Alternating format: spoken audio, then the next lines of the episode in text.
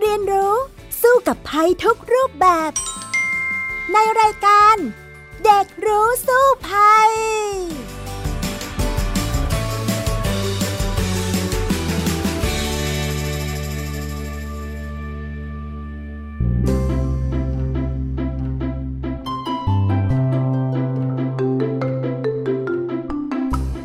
สวัสดีค่ะ คุณผู้ฟังคะต้อนรับเข้าสู่รายการเด็กรู้สู้ภัยกลับมาพบกันอีกแล้วนะคะ กับดิฉันดารินกำเนิดรัฐค่ะ ซึ่งเราสามารถติดตามรายการนี้ได้ทางวิทยุไทย PBS นะคะ www.thaipbsradio.com หรือผ่านทางแอปพลิเคชัน Thai PBS Radio และแอปพลิเคชัน Podcast ค่ะ สำหรับวันนี้นะคะ น้องที่จะมาร่วมพูดคุยกันในรายการเด็กรู้สู้ภัย ก็คือน้องฟินิกซ์สุภาพบงกตวกเมอร์ค่ะ สวัสดีค่ะฟินิกซ์สวัสดีค่ะ ค่ะฟินิกซ์คะสำหรับวันนี้นะคะ เรามีเรื่องที่อยากจะคุยกันซึ่งเด็กๆก็น่าจะสนใจ นั่นก็คือเรื่องของปัญหาขยะในทะเลโดยเฉพาะขยะพลาสติกนะคะเห็นข่าวบ้างไหมคะว่า ช่วงนี้ข่าวขยะพลาสติกเนี่ย ดังมากทีเดียวเลยค่ะฟินิกซ์ใช่ค่ะ มีการรณรงค์ให้ลดใช้ขยะพลาสติกเยอะแยะเลยค่ะ ในเซเว่นฟินิกซ์ก็เห็นโลตัสฟินิกซ์ก็เห็นว่าอืมเขาก็ให้เอาถุงผ้าไปใส่ของแทนขยะพลาสติกค่ะ ค่ะ ซึ่งนั่นก็เป็นแรงกระเพื่อมหนึ่งที่เกิดขึ้นนะ เนื่องจากว่าไทยเราประสบปัญหาขยะในทะเลเนี่ยเป็นจำนวนมากทีเดียว โดยเฉพาะขยะพลาสติกเนี่ยแหละค่ะ ขยะพลาสติกนี่นะทำให้สัตว์ทะเลหลายชนิดเนี่ย ตายอย่างต่อเนื่องนะคะ โดยเฉพาะสัตว์ทะเลหายากอย่างเช่น พะยูนนะอืมน้องฟินิกซ์ได้ข่าวบ้างไหมเรื่องของพะยูนตาย เพราะว่ากินขยะพลาสติกเข้าไปนะคะ ได้ยินแว่วๆค่ะว่ามีข่าว น้องพยูนน้องเต่าแล้วก็วานใช่แล้วตายก็เพราะขยะพลาสติกก็เพราะว่าสิ่งที่เราทิ้งไปโดยที่เราไม่ได้ คิดนั่นเองนะคะค่ะซึ่งเดี๋ยววันนี้เนี่ยมีหลายเรื่องเลย โดยเฉพาะเรื่องของน้องมาเรียม พยูนตัวน้อยที่เป็นขวัญใจคนไทย แต่ก็ต้องมาตายไปเพราะว่าขยะพลาสติกค่ะ ดังนั้นเดี๋ยวเราไปคุยกันต่อในช่วงแรกของรายการกันเลยนะคะ ช่วงรู้สู้ภัยค่ะ ช่วงรู้สู้ภัย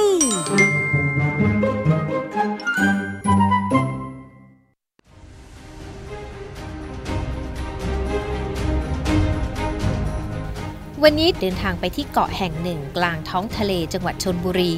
ร่วมกับรองศาสตราจารย์ ดร สุชนาชาวนิชอาจารย์จากภาควิชาวิทยาศาสตร์ทางทะเล จุฬาลงกรณ์มหาวิทยาลัย และล่าสุด อาจารย์ได้รับการแต่งตั้งให้เป็นทูตแห่งมหาสมุทรเพื่อความยั่งยืน แห่งภูมิภาคเอเชียแปซิฟิกของสหประชาชาติ การเดินทางของเราในวันนี้ ก็เพื่อไปสำรวจเกาะที่ไม่มีคนอาศัยอยู่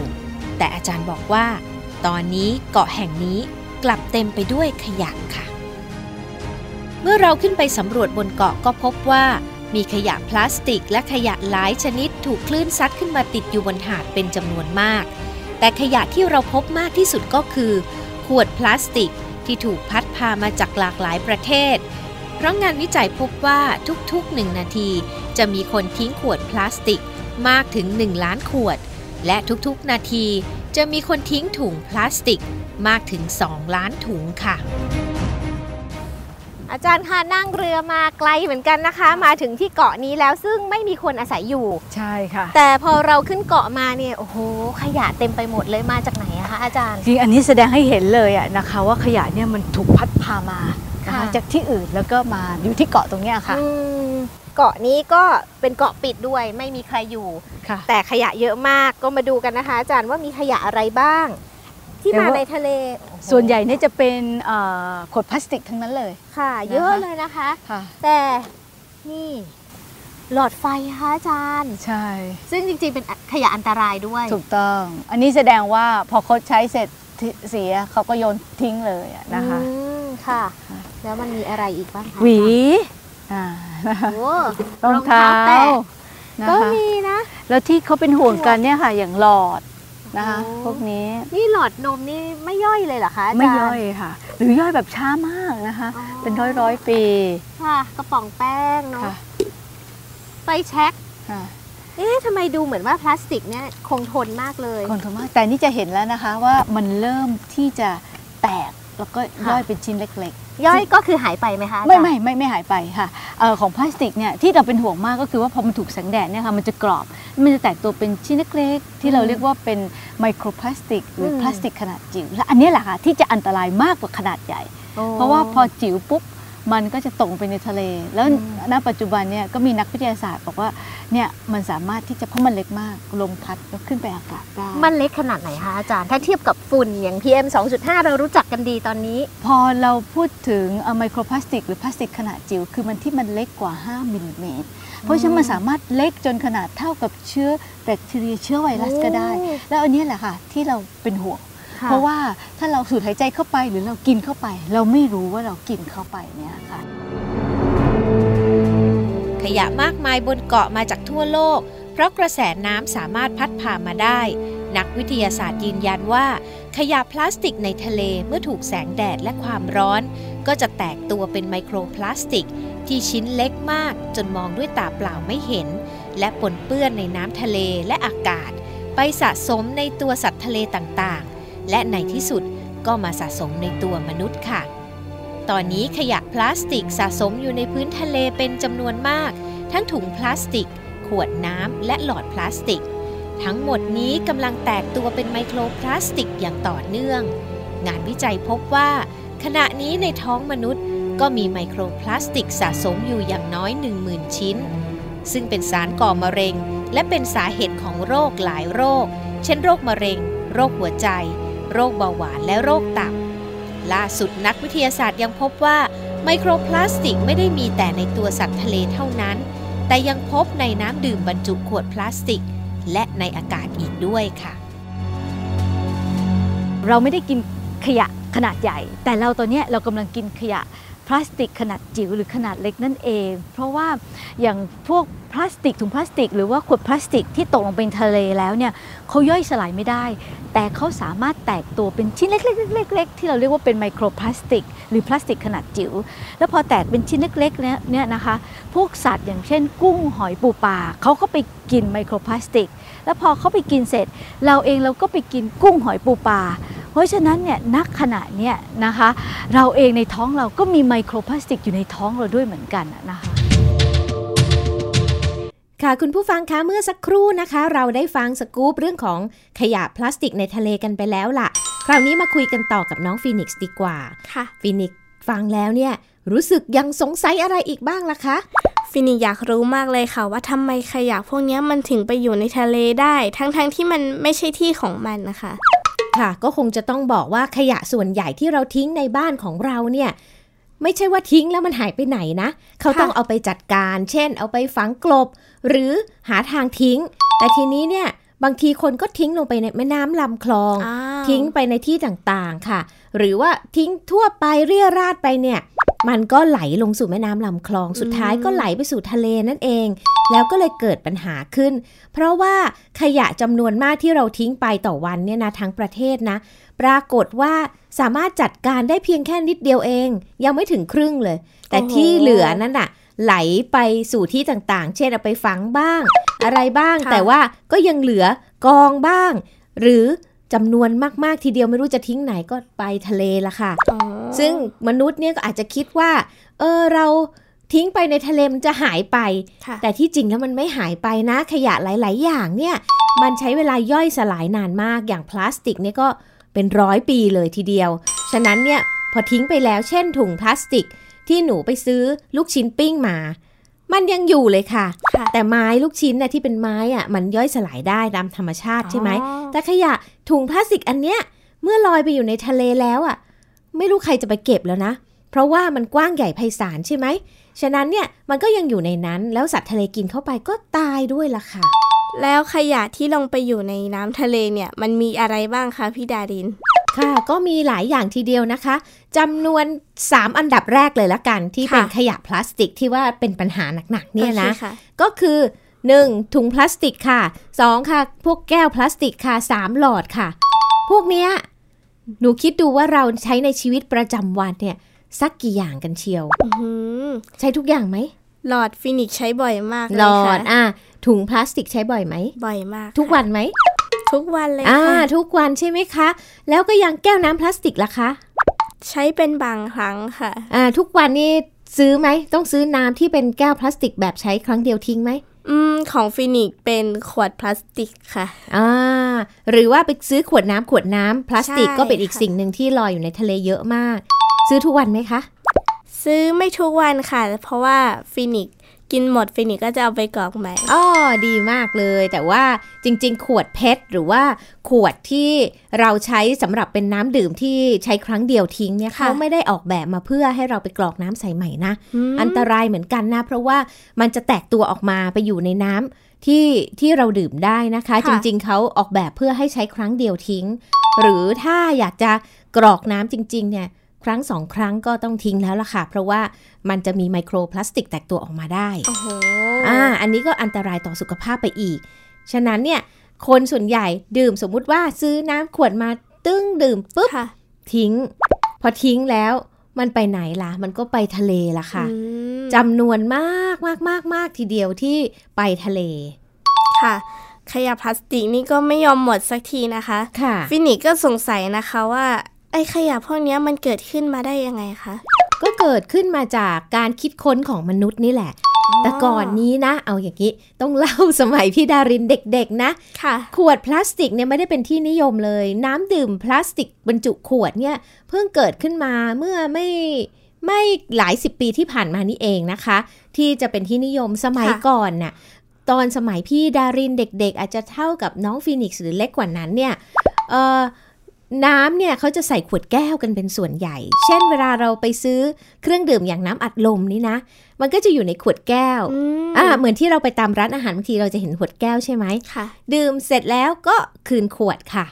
อะอย่างเก่งก็คือ ถ้าเราอยากจะพกไปอย่างเงี้ยเขาก็อาจจะมีถุงพลาสติกใส่ให้อ่ามีถุงพลาสติกหรือว่ามีแก้วแก้วพลาสติกแบบใช้ครั้งเดียวทิ้งใส่ค่ะให้ แต่ว่าขวดน้ำพลาสติกเนี่ยน้อยมาก แทบไม่มีเลยโอ้อ่าทุกอย่างเนี่ยแล้วน้ำเนี่ยสมมุติว่าไปตามร้านอาหารเนี่ยก็ไม่ต้องไปซื้อน้ำดื่มเป็นขวดขวดๆค่ะแบบเดี๋ยวนี้นะเขาก็จะใส่เหยือกเอาไว้เลยตามทุกร้านเนี่ยอ่าให้ดื่มฟรีด้วยซ้ำเพราะน้ำมันเป็นสิ่งที่ทรัพยากรธรรมชาติ ใช่ใช่ไหมคะอ่าตามร้านอาหารเนี่ยเขาก็จะมีใส่เหยือกไว้ให้ ซึ่งปัจจุบันเนี่ยหลาย ๆ ร้านก็ยังมีอยู่นะ ซึ่งนั่นเป็นแบบดั้งเดิมของเราอ่าขวดน้ำที่เป็นขวดน้ำอัดลมก็เป็นขวดแก้วทั้งหมดอ๋อ ทั้งหมดนะสมัยก่อน ขวดแก้วค่ะต่อมาก็จะมีเป็นกระป๋องใช่ไหมคะ แล้วต่อมานี่แหละกลายเป็นขวดพลาสติก เพราะว่ามนุษย์คิดค้นขึ้นมันเบา มันใช้สะดวกอะไรต่างๆค่ะแต่ไอ้สิ่งที่เราคิดค้นขึ้นนี่แหละกำลังส่งผลร้ายต่อชีวิตของเราแล้วก็ชีวิตของโลกด้วยอืมก็หมายความว่าสัตว์โลกทั้งหลายที่ต้องกินไปโดยที่ไม่ได้ตั้งใจ เช่นเอ่อสัตว์ทะเล หรือว่าจะเป็นสัตว์ป่า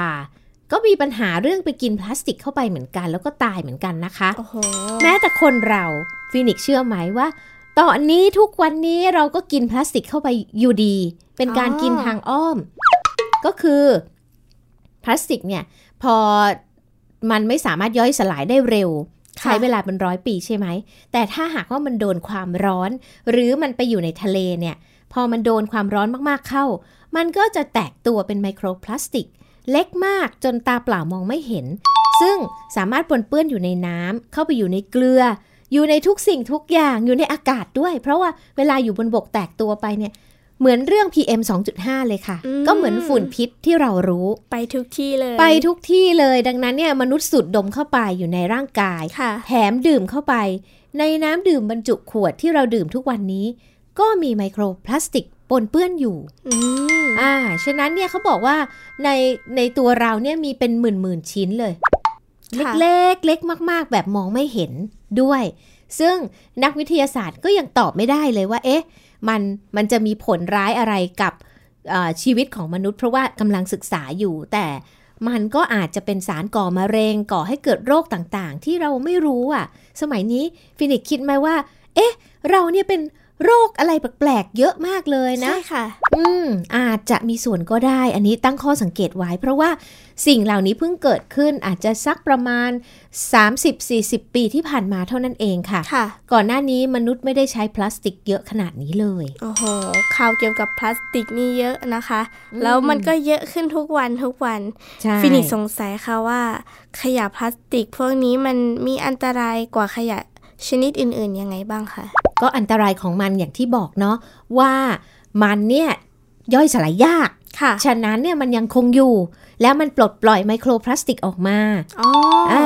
เอาอย่างนี้ เอาลองคุยถึงเมื่อกี้นี้เราคุยเรื่องไมโครพลาสติกที่ส่งผลกับมนุษย์แล้ว ค่ะ กับสัตว์ทะเลเนี่ยก็อันตรายมากๆค่ะ เพราะว่าอย่างเช่นถุงพลาสติกในเวลาลอยอยู่ในทะเลนะ ค่ะ มันดูเหมือนแมงกระพรุนมากอ๋อฉะนั้น ปลาหลายๆ ชนิดเนี่ยก็ไปกิน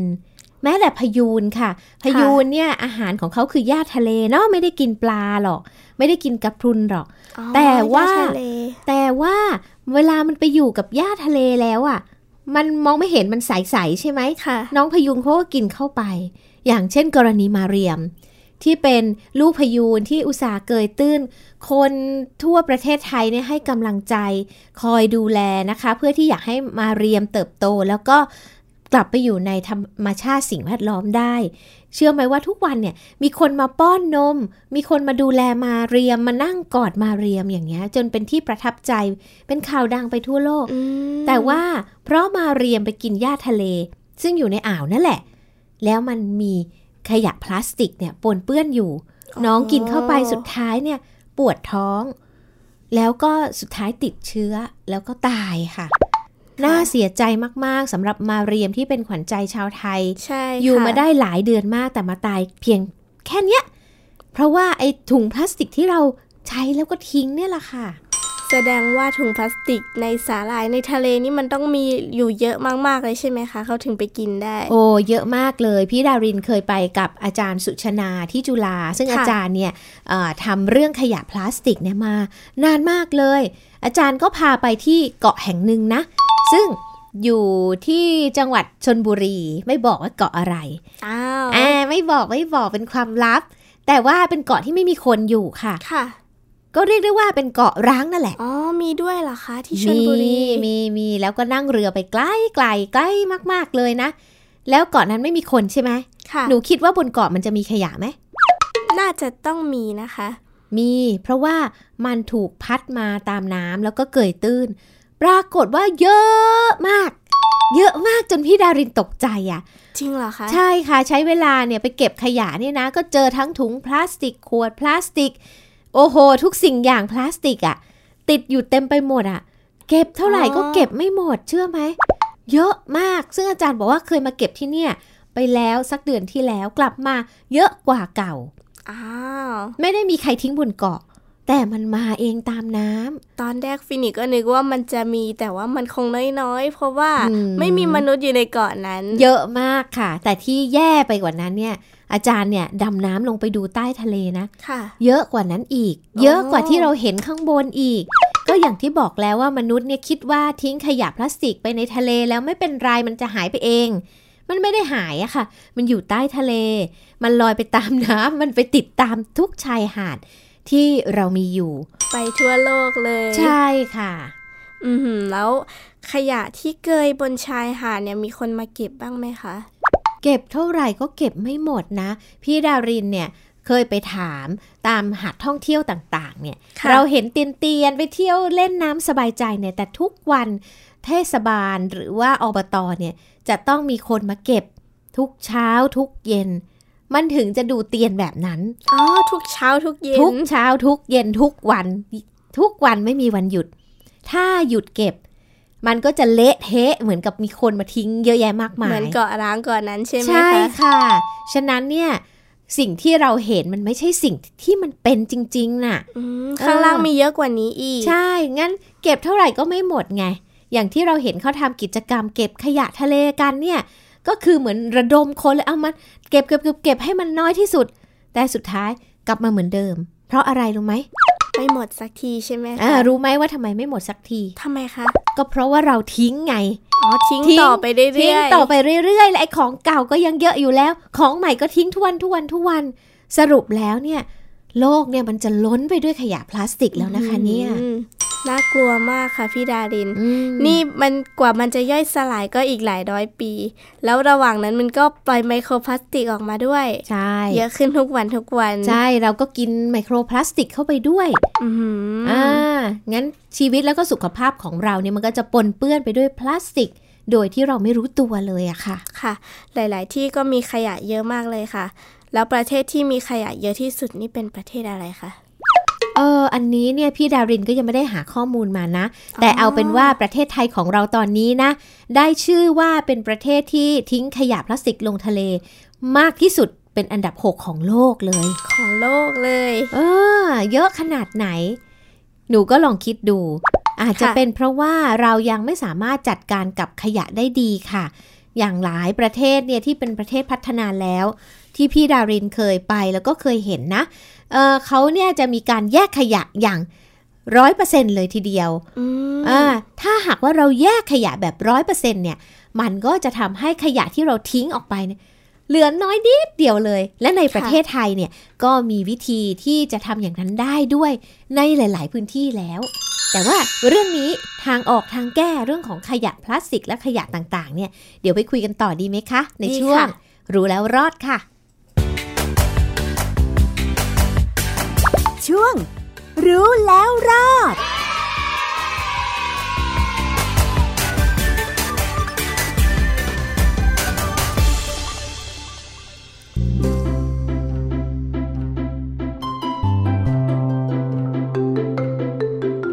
ค่ะคุณผู้ฟังคะน้องๆคะมาคุยกันต่อเลยว่า คราวนี้เราจะรวมพลังกันแก้ปัญหาเรื่องของขยะกันได้อย่างไรดีไหมคะฟินิกซ์ดีค่ะ ฟินิกซ์อยากทราบค่ะว่าสถานการณ์ขยะในทะเลในประเทศไทย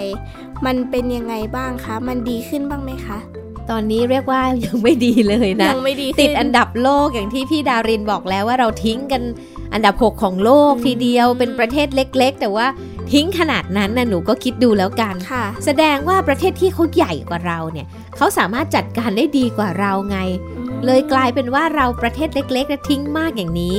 ฉะนั้นเนี่ยวิธีการอย่างที่เกริ่นไปแล้วว่า เราจะต้องแยกขยะพลาสติกเนี่ยค่ะมันต้องแยกกันจริงจังแล้วล่ะ หลายประเทศในยุโรปเนี่ยค่ะเขามีวิธีที่ช่วยคนนะ อย่างเช่น เราหลีกเลี่ยงที่จะใช้ขวดพลาสติกไม่ได้ใช่ไหมแต่เขาเนี่ยมีที่ให้หยอดเลยคือเอาขวดเนี่ยสมมติว่ากินเสร็จแล้วอยู่ตามสถานีรถไฟค่ะเอาไปหยอดทิ้งที่เนี่ยได้เงินคืนมาด้วยอ๋อ แลกเป็นเงิน แลกเป็นเงิน ใครก็อยากจะทิ้งล่ะคราวนี้จริงไหมฟินิกก็อยากทิ้งค่ะ เอ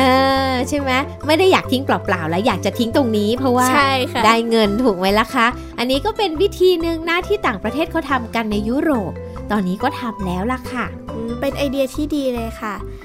แล้วถ้าเกิดว่าประเทศไทยยังไม่มีเนี่ยฟีนิกซ์จะสามารถช่วยให้ขยะลดลงฟีนิกซ์ทำอะไรได้บ้างคะ อันดับแรกเราคงต้องเปลี่ยนพฤติกรรมในชีวิตเราก่อน อันหนึ่งก็คือ แยกขยะด้วยตัวเองก่อนอืมนะ อยู่บ้านอาจจะต้องหาถังขยะมาหลายอันหน่อยนึงค่ะ อ่าว่านี่นะ ถังนี้คือขยะเปียก ขยะเปียกคืออะไรคะ เป็นยังไงคะ ขยะเปียกก็คือเศษอาหารทั้งหลายทั้งปวง อ่ารวมไว้หนึ่งถัง โอเค อันเนี้ยทิ้งไปแบบขยะเปียก อีกส่วนหนึ่งขยะแบบ ถุงพลาสติก ขวดพลาสติก อะไรพลาสติกเนี่ยค่ะ แยกไว้ แต่จริงๆน่ะมันขายได้นะ ถุงพลาสติกนี่นะ ขายได้เป็นเงินนะ ก็แยกถุงสักอันหนึง อีกอันหนึงเป็นขวดพลาสติก อีกอันหนึงเป็นกระป๋องน้ำใช่ไหมกระป๋องอ๋อกระป๋องเนี่ยขายได้กเงิระนเหมืป๋ออนงอ่าน้ำกระป๋อง เช่น น้ำอัดลมกระป๋องค่ะอะไรกระป๋องพวกเนี้ยมันขายได้ อ่าถ้าขายแยกได้ด้วย ขายได้หมดเลย ขวดก็ขายได้ค่ะ ถุงก็ขายได้ค่ะ น้ำกระป๋องก็ขายได้ค่ะอ่าถ้าหากว่าเราแยกแบบนี้เป็นเงินด้วยนะ แต่ว่าอืมเราก็อาจจะมีปัญหาว่าฉันจะไปขายตรงไหนดีนะ อะไรอย่างนี้มันยังไม่มีที่จะรับซื้อเหมือนที่พี่บอกว่าใช่ง่ายๆ ไปหยอดตู้ตึ๊ดตึ๊ดตึ๊ดได้เงินยังก็เราสามารถไปทิ้งในถังขยะตอนนี้เองในกรุงเทพเนี่ยเราก็จะเห็นมีขยะหลาย ๆ สีใช่ไหมค่ะเขาให้แยกขยะ ก็ไปทิ้งตรงนั้นค่ะ อย่างน้อยคนเก็บขยะเขาก็จะได้รายได้ จากสิ่งที่เราช่วยแยกไปแล้วค่ะอ่าไม่อย่างนั้นเนี่ยเวลาเราเห็นบนรถขยะเนี่ยเขาเก็บปุ๊บเขาจะคุยคุยคุยคุยเพื่อที่จะหาไอ้พวกเหล่านี้แหละ เพราะมันเป็นเงินนะอ่าแต่ที่ถ้าหากว่าเราทำแบบนี้ได้แล้วเนี่ยสิ่งที่เราทิ้งจริงจังนะ มันจะน้อยมากๆเลย เพราะว่าพี่ดารินเคยไปที่จังหวัดเชียงรายค่ะค่ะ ที่นั่นนะเอ่อ มีชุมชนที่เขาเนี่ยแยกจริงจังทั้งทั้งหมู่บ้านเลย แล้วก็ทั้งตำบลเนี่ยพยายามหนุนเสริมให้ทุกหมู่บ้านทำแบบนี้ แล้วประกวดกันว่าใครเก่งกว่ากัน โอ้โหอ่าแล้วปรากฏว่าเอ่อในหมู่บ้านนี้จะมีแหล่งรับซื้อเลย ฉะนั้นชาวบ้านทุกคนเนี่ยแยกหมดเลยอะอย่างที่พี่ดารินบอกถุงนี่นะ สมมติถุงแกง ใส่แกงมาแล้วเทเสร็จเขาล้างน้ำก่อนให้มันสะอาดสะอาดๆคว่ำทิ้งไว้ทิ้งไว้ รวบรวมค่ะ แล้วก็ 1 สัปดาห์เนี่ยเขาจะเอาไป ให้ที่แหล่งทิ้งขยะของหมู่บ้าน ว้าว แล้วกลายเป็นกองทุนหมู่บ้านเลยนะ เพราะว่าเขาก็จะมีคนเอาไปอัด แล้วก็เอาไปขายมีคนมารับซื้ออมสุดท้ายเนี่ยชาวบ้านทั้งหลายอะได้เงินจากสิ่งนี้แหละ ค่ะ เออเพราะว่าแยกเศษอาหาร แยกถุงพลาสติก แยกเอิ่มขวดน้ำพลาสติก แยกน้ำกระป๋อง ค่ะ อ่า พวกกระป๋องต่างๆ เนี่ยก็แยกแล้วได้เป็นเงิน แล้วก็หมู่บ้านก็มีรายได้ แถมอบตให้รางวัล เพราะอะไรคะ เพราะว่าค่าจัดการขยะลดลงเยอะมากอืมเออ เชื่อไหมว่าหลาย ๆ ที่เนี่ยค่าจัดการขยะเนี่ยเป็นแสนเป็นล้านค่ะ ต่อเดือน ฉะนั้นเนี่ยเมื่อขยะน้อยลงก็ค่าจัดการก็น้อยลงไปด้วย นี่อาจจะเป็นทางออกนะคะฟีนิกซ์สำหรับโอ้การแก้ปัญหาเรื่องขยะในประเทศไทยที่ทุกคนต้องร่วมมือกันจริงจังถึงจะสามารถ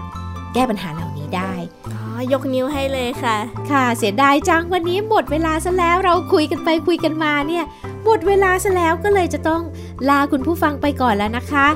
สัปดาห์หน้าเราก็กลับมาคุยกันใหม่ อาจจะมีเรื่องดีๆ เรื่องที่น่าสนใจที่ทุกคนร่วมมือกันช่วยแก้ไขปัญหาได้เหมือนอย่างเรื่องขยะพลาสติกนี่เองนะคะ เราก็ต้องร่วมมือกันนะคะ ค่ะสำหรับวันนี้ดิฉันดารินกำเนิดรัฐและน้องฟีนิกซ์ สุภาพบงกตวอร์กเมอร์ลาไปก่อนนะคะ สวัสดีค่ะ สวัสดีค่ะ ติดตามรับฟังรายการย้อนหลังได้ที่เว็บไซต์และแอปพลิเคชันไทย PBS Radio ไทย PBS Digital Radio